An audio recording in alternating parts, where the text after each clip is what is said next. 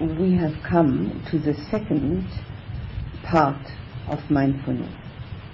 The first part was all about the body, and also we discussed clear comprehension. Now, clear comprehension, of course, applies to all parts of mindfulness, not just to the body part. So that one has its application to the other three. And the next one after the body part is the feeling part. Feeling needs to be understood. Although the Buddha doesn't say that in the Satipatthana Sutta, nor does it mention, the commentator mention it, but we have to understand that it is sensation, physical, and emotion, which is the our emotional responses. And in the Satipatthana Sutta, in the discourse on the foundations of mindfulness, feelings are only divided into three parts pleasant, unpleasant, and neutral. Now, we know that we have lots of feelings, but they are either one of those three. We could categorize them like that, but it isn't enough for our uh, daily uh, work with the feelings because the work lies there in our recognition of them. So we really need to have a look how do our feelings arise. And if we talk about sensations, which is very simple actually because it's physical, we know the sensation arises from an outside trigger from touch. It Can be pleasant, unpleasant, or neutral. If the touch becomes very strong, it's unpleasant. If it's very mild and soft, it's pleasant. And neutral, well, if nothing hurts and nothing is pleasant, we don't even notice it. If we're sitting here right now and we don't have any unpleasant sensations in the body, well, nothing pleasant either, so it's neutral. So we don't pay attention to that. And it isn't significant because pleasant and unpleasant have the significance because of our reactions. It's not the feelings that are so significant, it's our reactions which have the significance. So we need to have a look how do they arise. And that's the emotion now that we have to deal with. Because the sensation we already know it comes from outside of us, it comes from touch. We can also get it in the first absorption, but that's the next step after mindfulness. So first we'll see the mindfulness of our emotional feelings. Now we come to the point where we can analyze the mind. Yesterday I said taking the body into its bits and pieces. Now we can take the mind into its bits and pieces. And if we ever have read the Abhidhamma or have any notice, taken notice of it, there are 89 bits and pieces of the mind. But it's a bit hard to remember 89 of them. So we'll be contented with four. Because that is, first of all, easy to remember. And not only that, it's easy to relate to. It's happening all the time. And because of that, we can work with it. So the mind has four parts. And they're usually mentioned in this order. That we first have in Pali, Vedana Sanya Sankhara Vijnana, feeling, perception, mental formation, consciousness. And that's how we find it written. So if you start reading any of these books, you'll find it written. And then you start worrying about what's consciousness. So what is that all about? Because the word consciousness in English and in Pali has many meanings. And also, how does this function? So it functions the other way around. It starts out with vijnana, with consciousness, and that is in this connotation only our sense consciousness. That's all it is. And a very important point because very often it's not even mentioned, explained, or anything at all. One has to sort of start of working with it to find out. Sometimes it's mentioned, but very rarely. The word vijnana in Pali as consciousness has other connotations, other meanings, just as we have for the word consciousness also other meanings. We think of it as awareness, we think of it as the opposite of unconsciousness, and all sorts of things. But here we are only concerned with sense consciousness. And it's also important to know what that exactly means. Now, this kind of analysis is exactly what the Buddha wants us to do to stop seeing ourselves as one lump, which is called me, but take ourselves apart into our bits and pieces and then find out which of these bits and pieces is me. And if we can't find the me, we have a better chance to get to the point of the realization of the absoluteness which exists everywhere in this universe. Now, this uh, analysis of ourselves is one of the ways of finding out that we are laboring under a real delusion, which is not only mental, it's also optical, because we, we see ourselves as one whole lump. Now, the mind we can't see, so we haven't got that kind of uh, optical illusion there. But what we have with the mind, we are taking it for granted until we start meditating to the point where we see that the mind, what it usually does, isn't exactly what it could do. And taking it for granted also means that we haven't got enough mindfulness to see its functioning. We only see the result, the end part of it.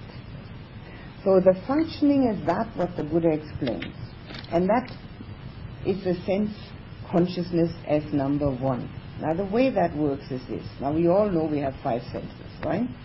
But the Buddha includes the thinking as the sixth sense. But we'll leave that to the last because it's a little harder to understand. So first we'll take the five, very simple. Seeing, hearing, tasting, touching, smelling, no problem. Everybody knows that. Very simple. So let's take the eye. Now we have, the way the Buddha explains this, we have the eye base, the seeing base, this here, the eye. It's in good condition. It's not blind. It's not sick or anything. And then comes an eye object. Let's see, this is the object. There. Now with that, the eye consciousness meets the object and seeing arises. The consciousness that the eye has the ability of seeing. But the eye does not have an ability to say, well, that must be the stand for the microphone. The eye has no way of saying that. The mind does that. And if you hand this to somebody who never saw the microphone before and say, look at it, he might say, oh, that, that's rubbish, I'll throw it away. Just a bit of plastic. Who knows that that's a stand for microphone? Only if you've seen the microphone in it. So, the explanation of what we see is based on memory. And if you hand this to a two-year-old, he probably thinks, well, it could be something to eat and starts biting on it, because little kids always want to taste also in order to get an idea what things are like. It's another um, sense consciousness which they need to find out. And if he finds out it's inedible, he might think it's something that you play around with and turn it around like this. It's like a carousel. It's a toy. So if he was able to say, which he might be at two years old, he probably would be able to say it's a toy. And we say stand for microphone. That's all. All the things I've been telling you about, and I've been telling you a lot of things already, they are all for trying out. They're all for practice. They're not just intellectual theoretical knowledge. The in intellectual theoretical knowledge comes first, but it never turns into wisdom unless it becomes a personal experience. And there's no way one can remember it unless it becomes a personal experience. It would mean learning by heart and repeating like a parrot, which is, you know, really not our way of doing things and useless, totally useless. So unless we use this theoretical knowledge and try and see whether it works, whether it is like that, whether we can do it. We will neither have the remembrance of it, we can't remember it, nor can wisdom arise, because wisdom arises from the understood experience. All of us have thousands, millions of experiences in our lives, millions of them, through our senses.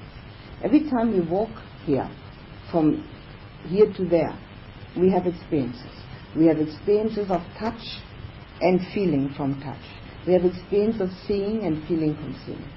But having, without understanding the experience, no wisdom can come.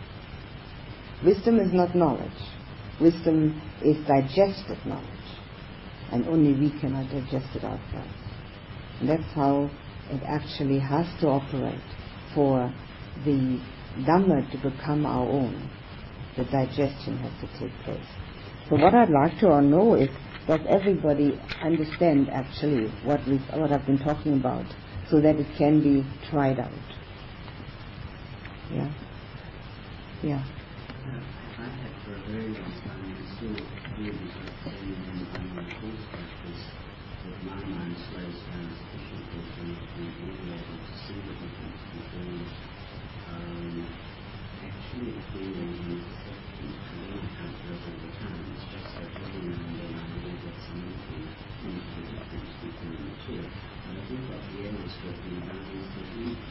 time and and perception. I and. And know about in, French, but we, we're very close in perceiving, we think feeling and perception are almost the same, actually feeling something Mm. and the perceiving of it are so close to each other that they're almost impossible to separate. And again, remain in fact, uh, the, the, your, I think a couple of people said that they able to hear the sound of the phone without naming it, but I know that for many, for many endurance or people that it actually as soon as the sound is there, the naming of the labeling of it, uh, jumps. And this Mm. is why I think you told me before in Pali, the very word for mind is, is is To. And It's because the automatic thing that the mind does is to name something, That's right. um, but we can't see that it's it.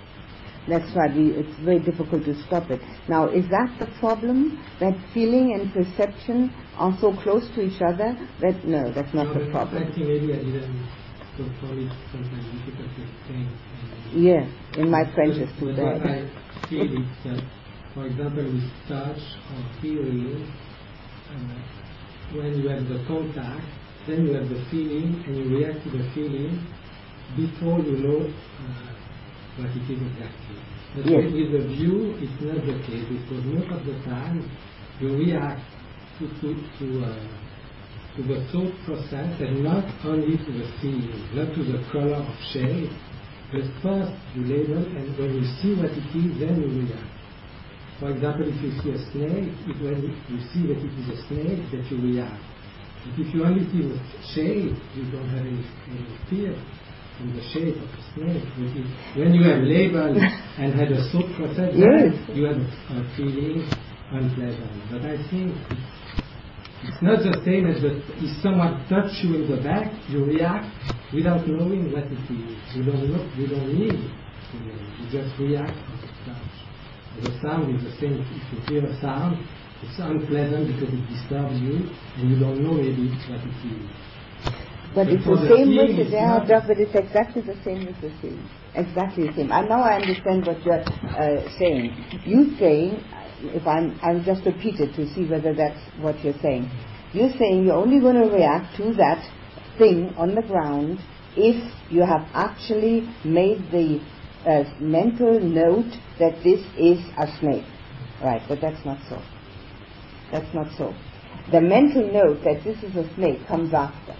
And there's a wonderful story about that. A story in the Buddha's time. There was a, a monk, and I, I just why I told about the possum, it's the same thing. But this is this, this thing that um,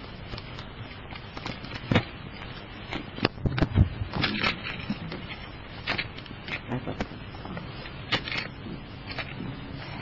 Now this story is a monk who's in his kuti, in his hut. And uh, in the middle of the night, he wakes up. And he sees this dreadful snake hanging from the rafters. And it seems to be coming nearer and nearer to him with his head. And he's petrified with fear. And he's afraid to move. And he can't sleep, but he also can't get up. So he spends a dreadful night. And when he wakes up in the morning, he sees it's a rope. So the labeling was totally wrong. It was the seeing that gave him the fear, not the labeling, because the labeling was totally wrong anyway. Yeah, but he, he, he, The fear was there, so then he label. labels. No. Because, for example, No. if you see a beautiful photograph of a tiger and you will be afraid, maybe you will like it because it's a photograph. No, but only when you said tiger already. No. You see, the feeling comes before the labeling. He would never have fed snake if there hadn't been already this feeling in him. The contact of the senses made this feeling arise, and then the mind labeled sna- snake. It wasn't the other way around. You're trying to say that it must be the other way around. First you see, then you label, then you get a feeling. No. And that's why you're saying there should be two feelings. No, it's not like that. It's not like that at all, because it doesn't work differently from hearing and seeing and thinking. They're all working exactly the same way. Now, when now with the seeing, you're having a bit difficulty. So try it out. Because I've tried that for, for a long time, Mm. and it's like came to the conclusion. Yes, but it's not like that at all because this thing hanging down there, not getting any label yet, given this fear, and then the, the fear had to be justified somehow or other. And they said, "It's a snake." But it wasn't anything like that at all. And then, of course, the reaction was, I mustn't move. This, I have to keep away from this. This is terrible. You know, that's the reaction then. But in a matter of fact, the, the feeling arose immediately from the scene. But if we just see, if you had just seen, Because you can have a, a feeling uh, that if the, the picture is beautiful, so this is the first feeling that you have from the scene. Mm. So for example, if you see a, a, a movie of tiger and things like that, it's beautiful, you have a, a good feeling with, because it's like. And Mm. then you, you even afterwards. Not if you have a beautiful feeling. When you have a beautiful feeling, you don't label anything terrible. If he had had a wonderful feeling about this rope, he would never have said poisonous snake. How can you label something poisonous snake if you get a wonderful feeling? If he had a, shape and the color may very nice. then he had So a wonderful feeling. You only see the shape and the color, and Right. nice, you have a good feeling. Right. Right. If a beautiful snake with color. Exactly. If you have a beautiful feeling, you don't say poisonous snake. But And you don't that, get afraid. You label, you feel it's a snake, and then you have a second feeling of fear. Then you no longer think it's beautiful. The beautiful, if you have a beautiful feeling inside of about anything, you see something that you think is beautiful. Let's say that rope looks really beautiful to you. There's no possibility of getting afraid of it. But sometimes you see something beautiful, but you don't exactly see what it is. And when you go near, maybe you see that it is. and No, then you start again. feeling. Then you have a second sense contact. Not a second feeling, a second sense contact when you get near. A, a renewed sense contact. And then you see- not uh, labeling that creates the feeling. No. When you see that rope hanging down and it looks really gorgeous to you, that means that you have a beautiful feeling about this rope. It's totally impossible to be afraid of it. There's no way. And uh, whatever you're going to say about it, this, this monk story is that he was deadly afraid of it. So whatever you're going to say about it, it's not going to be any labeling which could possibly be negative. So if you then go nearer and see that it is actually a snake, you've got a second sense contact, and then you get an awful feeling. So you have, if you go near and see it better, you have a second time around. But you can never be afraid of a shape Of course not. Never. So You you, can, can- never directly be afraid. But you can get a, but you get a bad feeling from it. Why? It's right out. Only See, this is the thing. what it is, you No. can never see. This is exactly the way when we operate without the mindfulness. You see, this is the way every human being operates. That they, they think, one thinks, that one first has to know it, and then we have the reaction to it. And this is because we do not have sufficient mindfulness to recognize the fact that the feeling has long arisen, and therefore we are then labeling according to that feeling. That's why he labeled poisonous snake, because he had already the feeling arisen, which he had only seen shape and form and not paid any attention to feeling. He would never have labeled it poisonous. But the attention was already past the form and the, sh- uh, the color and the shape, one went past it, went already to feeling, and then came the wrong labeling. You if you had never seen a snake before, Then you wouldn't label it like that. You you will not That is, your labeling is based on memory. Then you label something else, whatever you can remember.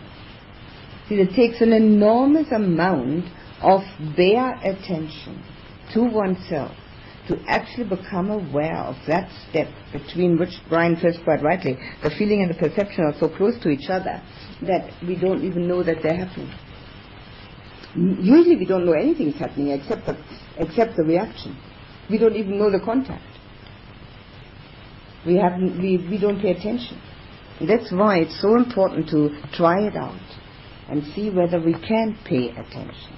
They're so close together that it is very difficult to, um, in daily life particularly, but here it's possible. Here it's possible to pay attention. And see if, if you can if you can become aware of the feeling which is aroused by the contact.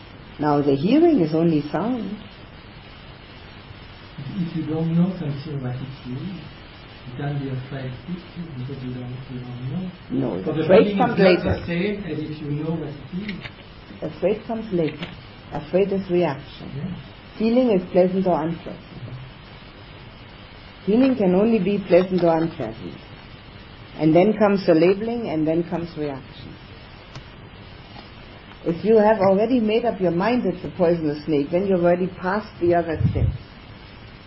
So it's the first thing is the contact, the second thing is the feeling. You've got to find out whether that is so or not. And see whether it's actually happening.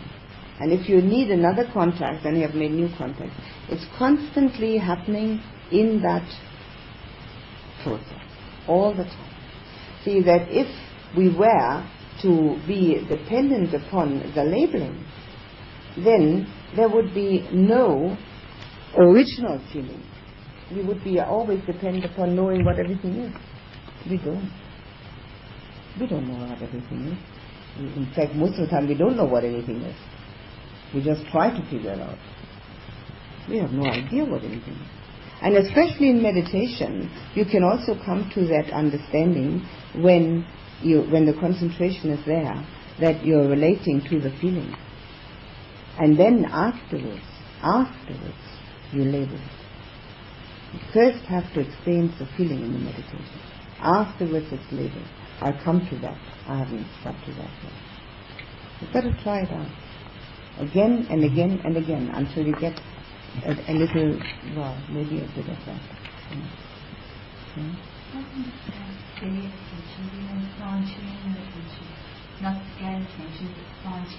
Not only that, but it also means, oops, wrong way around.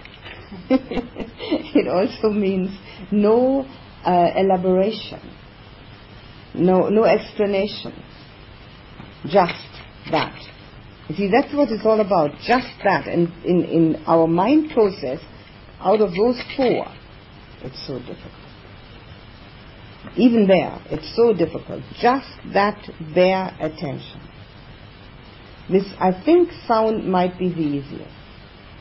So try it with sound. And then you can see that it couldn't be different, different for anything else, and then you can try the others. I think sound will be the easiest. Bare means without explanations, knowing only. Hmm. Yes. Uh, one, feeling can be carried over onto the next subject. For example, you might feel you're reacting to something in a negative way, and you're really reacting in that way because of negativity left over from the preceding object. For example, if, if I'm sitting very uncomfortably and my back's aching, I might think, oh, this is all boring. But the unpleasant feeling hasn't come from what you're saying. It's actually come because I'm uncomfortable and the unpleasant feeling has risen and I'm not paying attention to what you're saying. So that the boredom seems to come, or the aversion seems to come from what you're saying, but it's actually coming from the unpleasant feeling of where I'm sitting. Well, it depends what we put our attention on.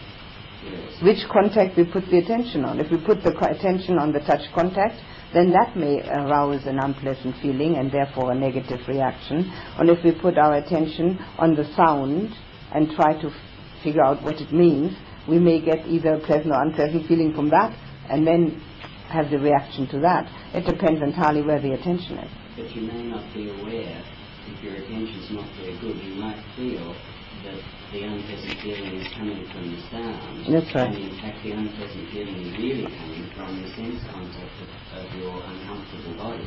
Sure. Which is much more at that particular time overwhelming, depending on how much you feel. Well, that is what we do all the time because we're not paying close enough attention. And that's why the Buddha put mindfulness as the first step for the purification of beings. We, we never pay close enough attention, or very rarely, not never, I must stop saying never, very rarely pay close attention to what's actually happening. That's why we have constant confusion. Mindfulness is the first step on uh, for the purification. It's the first one of the seven factors of enlightenment, and it is the entry towards meditation, and therefore also the entry towards wisdom. So it's a constant um, re-education of our primary object of attention.